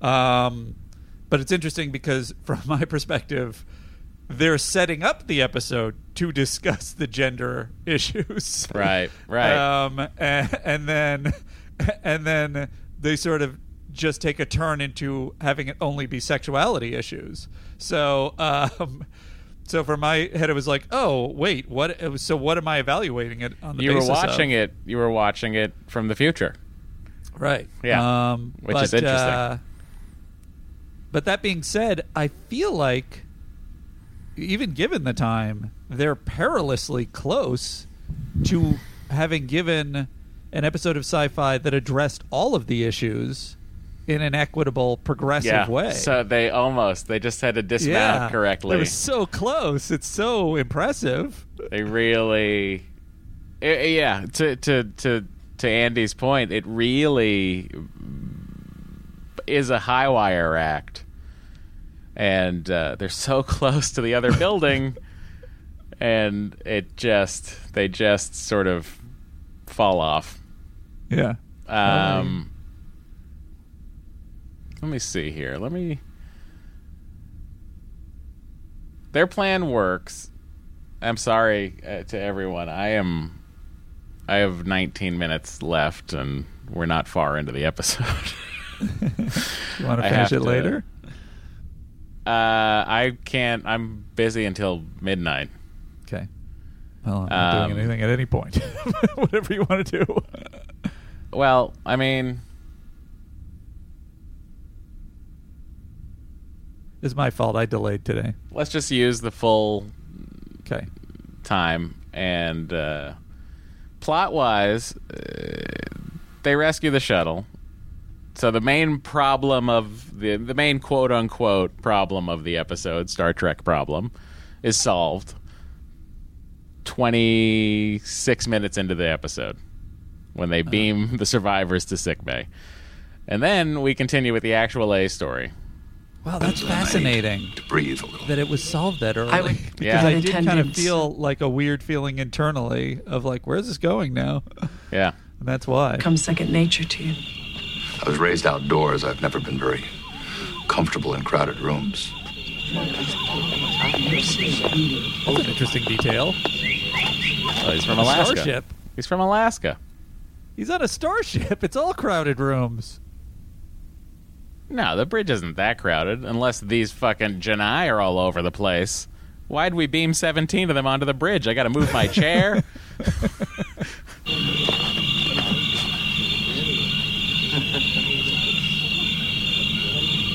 What do you think of our planet? Isn't it beautiful? Yes, it is. It's beautiful. We have many varieties of plant life. Perhaps you would like to inspect some of them? Yes, I would. I've always been interested in exobotany. Please. that was essentially her saying, "Do you want to come up? you up? You want to you want to get some co- you want to have some coffee upstairs?" Um, just to just to close out the other the other discussion we had, I think what what threw threw a loop threw me for a loop was that I liked the idea of them tackling that this was a genderless race, and how would Riker react to it, and and Riker sort of being attracted to this to this to this per, uh, person, and not having it be any gender, and not having it sort of hit his radar or tackling those issues and that that's felt like that would be really a, a nice move for the show to make. Well, Um, especially after the which episode. to to to Frakes' point of casting a male as the character. Yeah, especially when you think about the Trill episode where the host becomes a uh, where there's a, now a female Trill host. Right, there's a gender switch. and then Crusher's like, "This doesn't work for me. Peace Right, out." I'm not. I can't do this, and Yeah. it's not. And it's never labeled specifically, but it kind of feels like that's the subtext. Yeah, for sure. Yeah. Um, so they go they go kiss in a in a little uh, what do you call it uh, garden. Yep. They get found out by uh, by uh, what's her face, Krite? What's their face, Krite. Sorry. Um, Well, I, had, think I. She, she did she play the judge too? Uh, I don't think so. I don't know. Yeah. Never mind.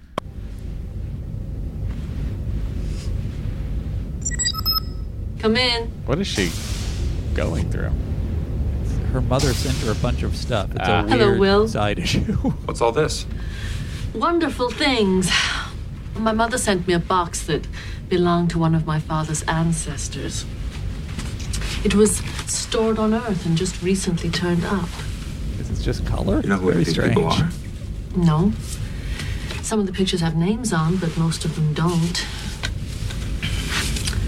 I look at these faces and I wonder who they are and if they could be related to me. Well, this one looks like you. I missed that joke. That's Deanna. funny.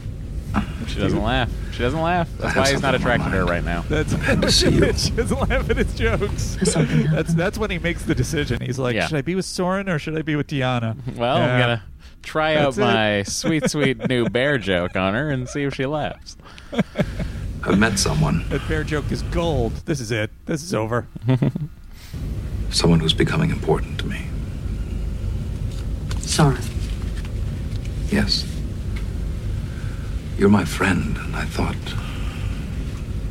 I don't know, I thought I should tell Slow you. push over here onto I'm uh, glad you did. Troi. Yeah. Nothing will change And between us. to Riker. Of course it. All relationships are constantly changing, Yeah. But we'll still be friends. Maybe better friends. You're a part of my life, and I'm a part of yours. That much will always be true. She's so right. They'll get married. I don't. As always, I've I'm like, what's I don't know, I don't what's going on with these two. the, he's he's telling her he's going out with somebody else. Are they going out? Are they not going out? He has to let her know when he's feelings feelings for people. I think they're friends with benefits on the ship, honestly. It's never said explicitly. You just have all the context and like all of the conversations and that to go on. And you've seen everything that I've seen. Yeah. Minus the next two I seasons. guess- But to me it just feels like it's always a this arrangement works for us right now. Let's not fuck with the arrangement until we have to. I, that really would fit a lot of the details. I guess also overlaid that is probably that we can infer, even though I don't know that it's is it said directly. It, we can infer based on uh, Troi's mother and um, and general things she said that she probably has a very fluid perspective about uh, about sexual relationships in terms of like you know what whatever what shape it takes. Yeah. Uh, and obviously Riker's down for everything. He's down to clown. Doesn't matter. He's down to clown. Anyone and any any race. But it's very strange that they don't label it or say anything, or and yet they have a scene like this. I think it's really And like Troi is is disappointed and kind of uh, and hurt when he tells her at the be- at the top of the scene. I think you're really putting a lot of you onto this. You need That's it. not you need true. it defined. you look at her look at the top You of the need scene, it sa- defined. she says Soren, and she no, no, looks no. down. I don't mean on the scene. I mean on the Riker Troi TNG relationship. You need Oh, well. it defined so badly in your brain. And he needs a girlfriend. What's gonna happen? I want to know what's gonna happen between them. it's like you're just watching. Even though I already know. uh, the worst soap opera in the world.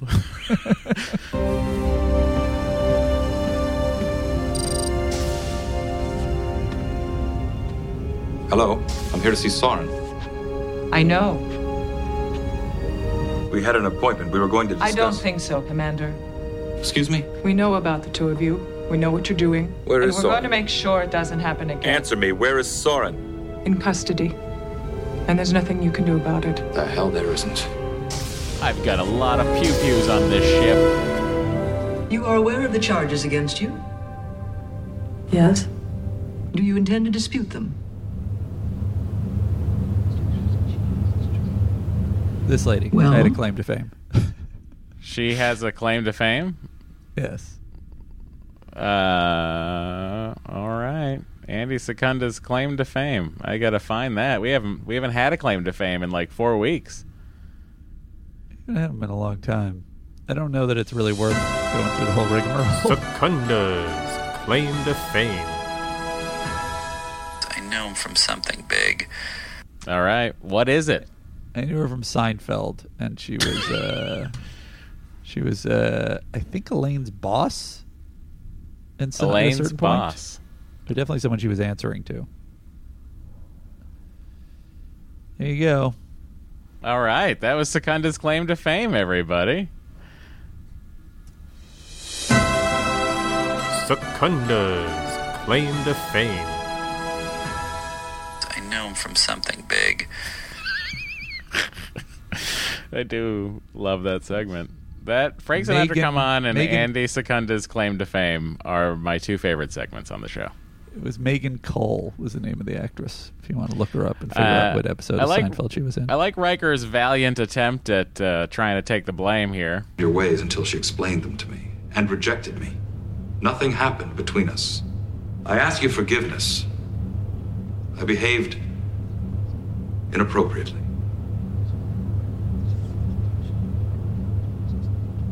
Is this true? No. Soren, I am tired of lies. I am female. I was born that way. I have had those feelings, those longings, all of my life. It is not unnatural. I am not sick because I feel this way. I do not need to be helped. I do not need to be cured. Well, don't worry. They're going to cure you. I put Larry Nemecek's really, air uh, quotes in there as well. This again is just a really masterful uh, monologue, uh, I believe, uh, in addressing all of the all the possible issues, and um, it's very heartfelt, great performance, um, and really impressive. And uh, Picard has. Did we skip? I think we skipped over the Picard interaction with Riker. Which, by the way, this is the second episode Right I here. think in a row where you got Picard kind of on the wrong Wow. side of something. I could talk to and, and Riker yelling at him. Perhaps there's a way to work something out. So their minds are set. They don't want to hear another alternative. And I'm not sure that there's much that we can do. There has to be. My relationship with Soren is not trivial. She's very important to me. It's my fault that this happened. I have to help her. Well, if you're here for sanction, to take matters into your own hands, I can't give it to you. I know that. Andy, I have to do something. Yeah. I have to go. Okay. I have to go do my guitar lesson. Okay. Do you want to? Uh, Uh, uh, we only probably only have about fifteen minutes left. Do you want to uh, circle back at some point today uh, or tomorrow, whatever? Do something. let's Interfering in the internal Whoa. affairs. Let's hear how Captain Picard thinks Riker should handle it. Well, if you're here for sanction, to take matters into your own hands, I can't give it to you. I know that. But I have to do something. Interfering in, Whoa. But I have to do something. interfering in the internal affairs of the J'naii is prohibited by the Prime Directive. I'm aware of that. You violate it, you may be jeopardizing your career. Starfleet doesn't take these matters lightly, Will, and I can't defend you if you go too far. You understand? You've made yourself very clear, sir. Don't put at risk everything you've worked for. Thank you. May I be excused now?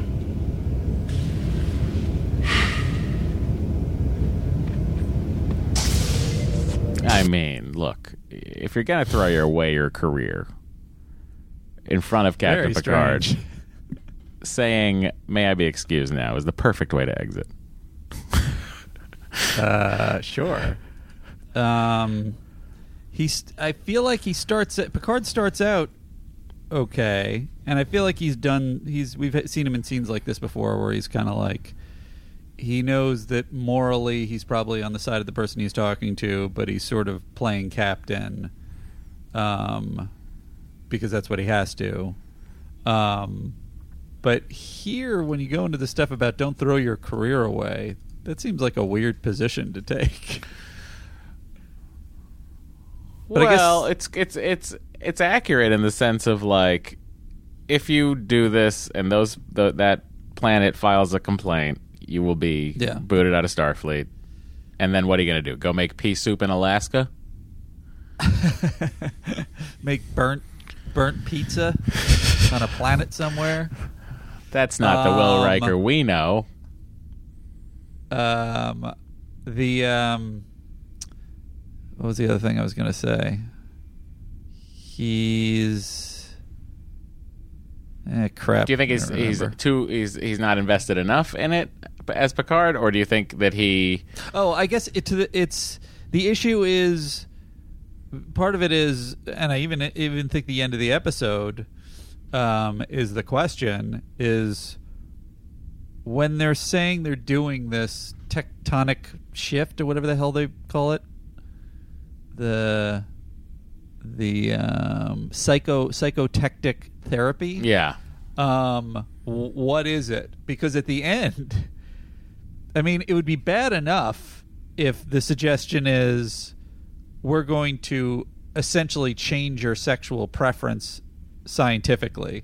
That in and of itself would be bad. At the end of the episode, I feel like it's almost like they've changed who Soren is as a person. Like it's almost like they've Yes. removed parts of Soren's Yeah, it's un- personality. yeah, it's unclear what the actual procedure is because it's all baloney. Doesn't work on Earth, and it probably really doesn't work on this planet. but Well, what I fear is it does work on this planet because it changes who that person is. well, that's the problem with the episode, right? That's the end of the episode. Is the problem with the episode really? right. Inherently, it's it's weirdly taking this psychotherapy approach, which is which is bunk, and and validating it in this story. Well, I, I guess that this this scene is is to the point of whether they're validating or not. They're definitely saying it's possible. This scene? I don't know that if the argument of the episode I Between wouldn't Riker hold them and- accountable for saying you could change someone's sexual preference with science. I don't think that they're saying that. No. I think they're saying in a sci-fi world where if you could change it, would it be moral? I don't know that they're saying that. No. However, yeah, that's not what it's about either. they are saying that Picard, because from my perspective, it's almost the equivalent of uh, of maybe killing is going too far, but it's it's a massive uh, violation of this individual's rights, and I feel like in any other circumstance. Picard Well, would be like, "Well, no, we can't stand by and allow this to happen, even if no, we've seen this. We've seen this before. I can cite a couple of examples. The biggest, Okay, the ahead. biggest one that pops into well, there's two big ones that pop into my mind. The one where Lwaxana Troi's uh, boyfriend want has to return to his planet to kill himself, Yes, and the one where the child uh, is rescued, and Picard forms that relationship with the child who wants to go, who is to be returned back to their abusive father, and Picard returns him back. which one is that? Uh, oh, oh, the one with, with the kid that lived with him. Yes, Is that what happens at the end of that episode? yes. He doesn't choose to go back? He does choose to go back. The child chooses to go back. And also, by the way, Yeah. sh- Riker puts that puts it out there. You can seek asylum on the Enterprise. You can come to the Enterprise. Yeah. And she guess, chooses not to. Soren does choose it herself. Yeah. So this is all very in line with the Picard we've seen before That regarding these with. affairs. Soren chooses it herself, so I understand why it ends the way it does and why Riker backs off. What I don't understand is why Picard isn't a little bit more like, Well- oh, well, then we have to rescue Soren. but he can't. That would violate the Prime Directive, much like he doesn't in those previous episodes. He's he offers asylum to both Yeah. people. The Doctor does take it initially, and also Yeah. the argument here: uh, Picard is not. It's not his position here to be morally uh, defending or denying what is happening uh, on the planet. His role here, story wise, is for Will Riker.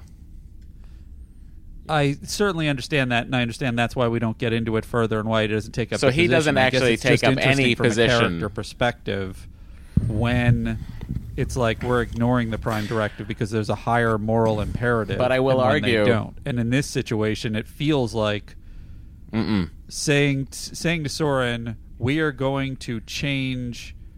Your sexual preference would be bad enough, but it seems like what they do is even further, which is change Soren's personality, and that seems to me like that would be a higher moral imperative.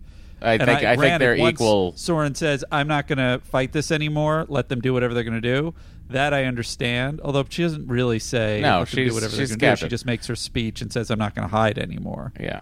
But I would also argue that well, we do get a little bit of what you're asking for in the end, which I think is really nice. The very end of the show, when Captain Picard knows full well what Riker was up to, and deliberately told Starfleet to that they would he would notify them when they would be on their way, because that's Picard going.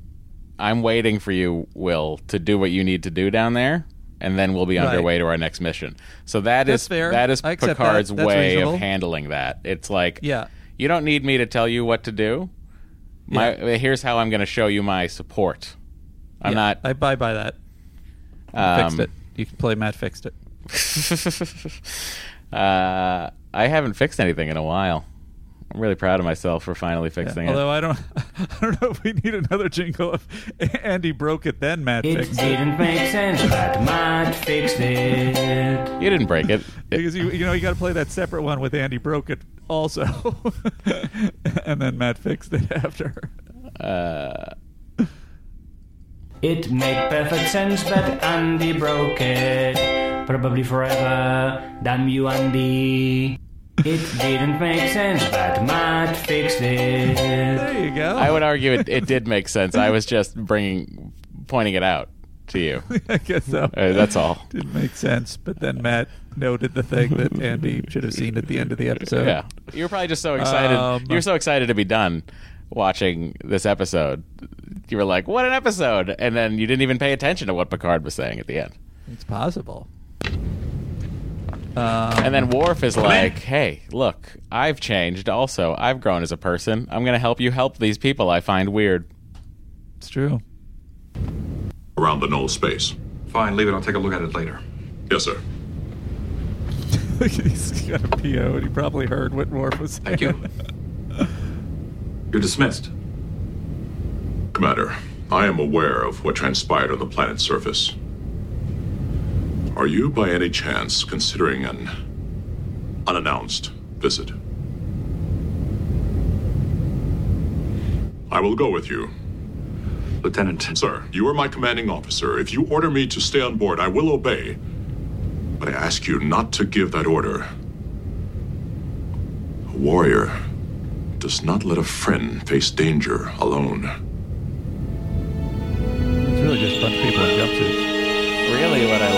Uh, I would like, I would like a whole episode of Riker and Worf uh, clandestine incursions into alien places. A hundred percent. Um, we only get glimpses of it. What a great buddy show that would have been. Ugh, would have been so much, so much joyful, uh, Um, terrible fighting. Yeah. Yeah, I really like that scene, and I like that Worf handles it that way, and I like that they kind of buy back the earlier thing. So really, they're just they're just sewing up all the Um, loose ends are we for you. past 2808? Where are we? We're way past that. We're at 42. We're 28. Here we go. 2808, everybody. Andy's time code. Andy's favorite time You don't code. even. Yeah, I mean, it's only really for you to see. There's basically They've been uh, oxygen There's a moment. Where war, There's where- a moment where um where Riker uh Riker crosses. And I Yes, think doesn't even the look at actor that- wasn't on their mark, and you and it kind of looks like I guess he's playing it in character. Kind of looks like Frakes is like a little bit annoyed that he has to kind of scoot around the actor. Oh, but I- then it also fits with uh, the thing we heard earlier in the episode. Yeah, I- that, I- uh, I Will wonder- Riker does not like uh, rooms with a lot of crowded people. also, he doesn't like that that's person That's true because he is what he's coming off story wise. What he's coming off of is he's just heard uh, what a tough time she had had. Yeah. Uh, and what will happen to her, right? And then because Yeah. like this to me, I read that as ooh, he's really icing that that person out.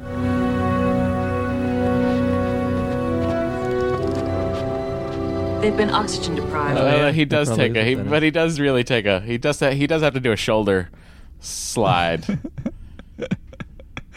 Yeah, it's, as always, Frakes does it in a suave way, but uh, I did note it. Um, and then the other thing, and this is the biggest thing in the episode, bigger than any of the gender issues or the questions of uh, of how much they nailed it. is Suddenly, you see Geordi. Geordi's got a Riker beard. It's not addressed. well, he's had a beard doesn't come before. back? He's had a beard before. I don't. Yeah, they have No, that whole scene where they talk about growing a beard and what it uh, what it means. I think beards are proud. Uh. Worf and Riker and Geordi all have beards, and they're around the poker table. And actually, you know, it's funny you bring that up because it also it it that the makeup conversation is had in that episode as well. Wait, W- Worf. Wait, uh, Geordi. Geordi Worf. Ha- they have a conversation about Geordi's beard in that scene. Yes. I Uh, noticed that's you're about growing. Data's beard, isn't it? No. Oh, really? Oh, Yeah. wow, I f- totally forgot. So he's had a beard since then. No, no, not since then, but in that episode he had a beard randomly. And in this episode he has a beard randomly. All right, I, you're the expert. It's so I'll like trust you. I there's don't two remember him beards, having two beard two up till two now, Geordi and beards. It really struck me. I'm a beard expert and a Star Trek expert. Yeah, that's true. You were you were both a beard expert and a Star Trek expert. Um, that's what it'll say on your tombstone. But I did. I, I, I, I noticed it, and I was like, "Oh, wow!" Because I thought the only episode he ever had a beard on was that other one I'm referencing, yeah, and it turns out it's this one, too. So I, I thought he had. I thought he was a one beardo as well, but it turns out so far two beardos. I wonder if they had if he was doing another part or something. It's such a bold change to throw in the middle of an episode. I think it's fine. I mean, it totally makes sense. People grow beards and cut beards all the time, shave beards all the time, but it's it just seems odd in a show where everybody looks exactly the same Uh, in every episode. yes. Well, yeah, it did. I guess it did pop out at me as well. But uh, let's play this this final conversation that Soren has with Riker. Okay. You cannot do this. I won't let them hurt you. You'll be safe on the Enterprise. I am so sorry. It was my fault that you got involved in all this. Everything's going to be all right. Everything's going to be fine. No, it is not. What are you talking about? It was all a mistake. And I should have realized it from the beginning. What? That I was sick. I had these terrible urges, and that is why I reached out to you. But it was wrong. And I see that now. I do not understand how I could have done what I did. Maybe Dr. Crusher could treat you and bring you back to the way you were. Why would I want that?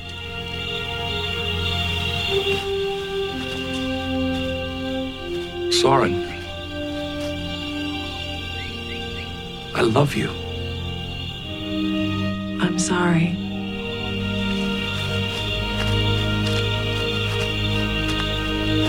It's kind of. It's kind of. I think that. I mean, one of the many things that bumps me about this is it's suggesting that Soren d- hasn't just lost her attraction for for Riker. She has no memory of having loved him. Yeah, I mean they fucked her up. yeah. Fucked them up. Now. I mean, I guess my overall is that's not cool. No, it's not cool, and uh, it's a weird sort of uh, position because if if Will Riker saying "I love you" doesn't stop you in your tracks, uh, Yeah. they've done something horrible to you. Yeah, they've really messed you up. Um, Um, I want maybe that's the reason Picard was. Uh, Picard is like uh, not saying go down there and, and get Soren. Wait. He's like he's a little bit like, hey, what about me? I thought you were into me. You know, you're you're obsessed with me. Uh, Um, uh, another side issue.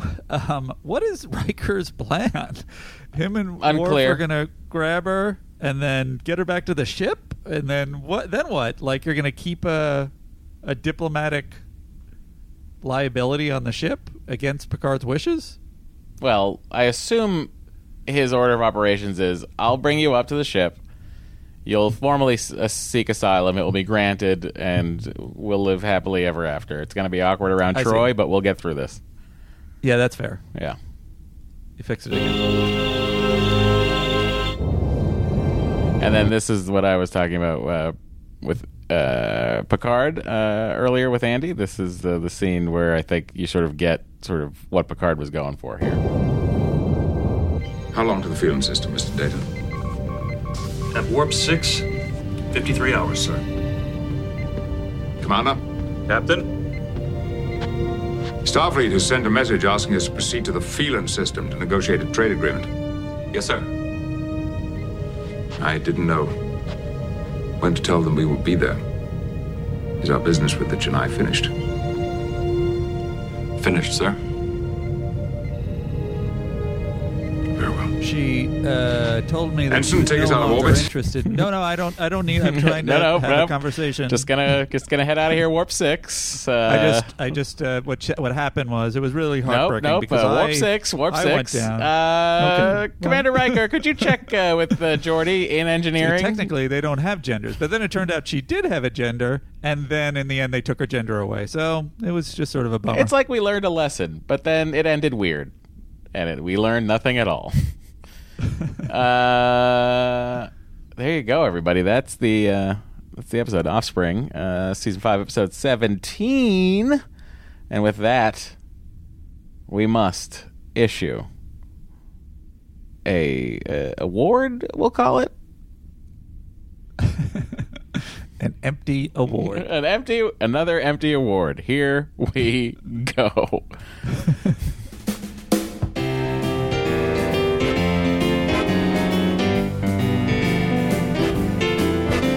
it's the MVC, yeah, the MVC. Only Matt and Andy know who it's gonna be. Will it be Data, Riker, Troi, or Dr. Crusher? If you don't like who they pick, just remember that this podcast is free.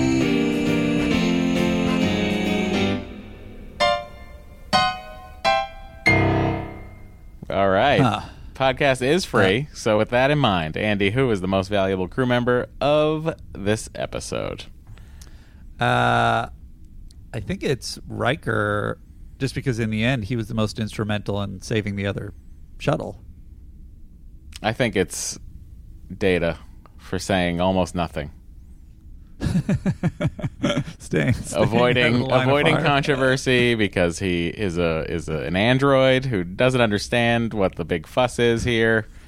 Um, no. Uh, Doesn't Data say? Yeah, I'll give it to Riker because he at least when- fucking when tries Tasha to hooks stop up it. with him, doesn't and she's asking him what he's capable of. Doesn't doesn't he imply he can have sex with? He is like fully functional for both. Yeah, yeah, yeah. Genders, He- or am I making yeah? Andy fucks the Borg Queen too. It's good times.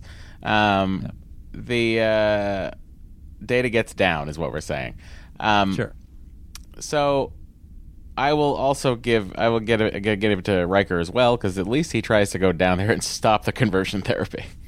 He so, does. So Riker, a valiant attempt. Worf, way to way to grow as a as a Klingon and help out your good old pal Riker. All right, now we must find out what we think of the episode on a scale of Andys. How many Andys does this episode get? Um, this is a little bit of a tough one because uh, on the uh, on the one hand, I think it's just a remarkable accomplishment. I mean, whether you think of it for the time or not for the time, I think it's like as you were saying, it's just a fantastic piece of sci-fi. They spend so much time not on action but on dialogue, just these calm, subtle scenes. Um, uh, really playing out the relationship between these two people and addressing the issues in as in as as well a, a job as they could on a show that has very questionable moves sometimes.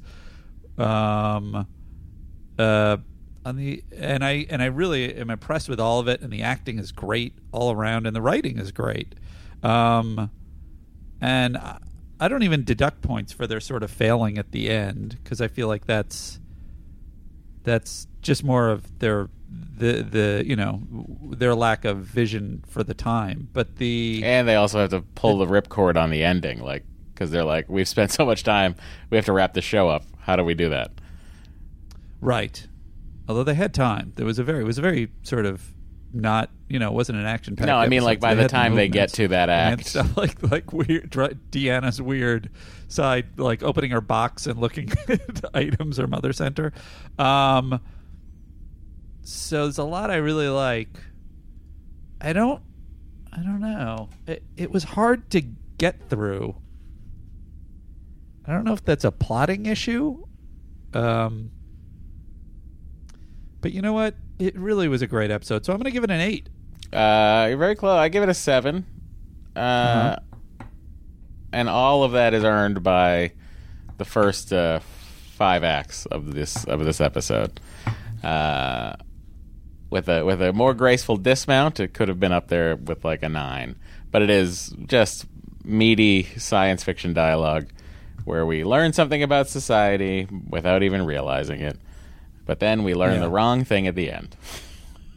I think I'm giving it the extra boost. It probably would have been a seven or seven point five in terms of enjoyment, but I'm giving it that extra boost just because I'm really impressed with how how big a swing they took. Uh, so uh, Andy, it's time to take a take a take a quick little gander at next week's uh, episode. We're gonna take a look at the trailer for Cause and Effect, uh, TNG season five, episode eighteen.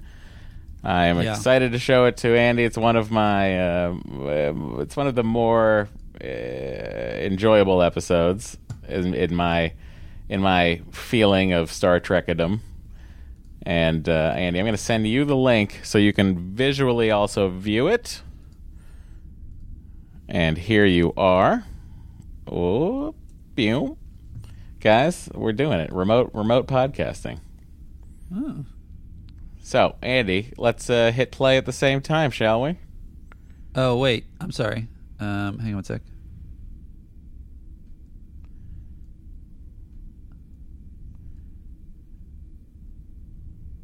Will I edit this part out? I don't know. Sorry. Let's go. All right. I'm- Ready? Uh, we'll hit. We'll do three, two, one, play. Yep. Okay, you give us the count. Three, two, one. All right. Caught in an endless time loop. We could have been trapped here for hours, days, maybe years. Unable to remember the past. How did it happen? How did we get there? A starship collision lies dead ahead. We have to get out of here now. Can the crew escape their own destiny? Casualty reports coming in from all over the ship. Or will time tick towards their final hour? All hands abandon ship! On Star Trek The Next Generation. There you go. Cause Jesus, effect. that looks amazing. Yeah, you'll have a good time with it, I think. Uh, Oh, I'm excited. Finally, we got an episode that has things blowing up for Andy. I like the pew pews. Uh, all right, everybody. We'll see you. Uh, we won't see you. You'll hear us uh, again next week. Uh, in the meantime, stay cool or warm, but mostly stay away from each other. Okay.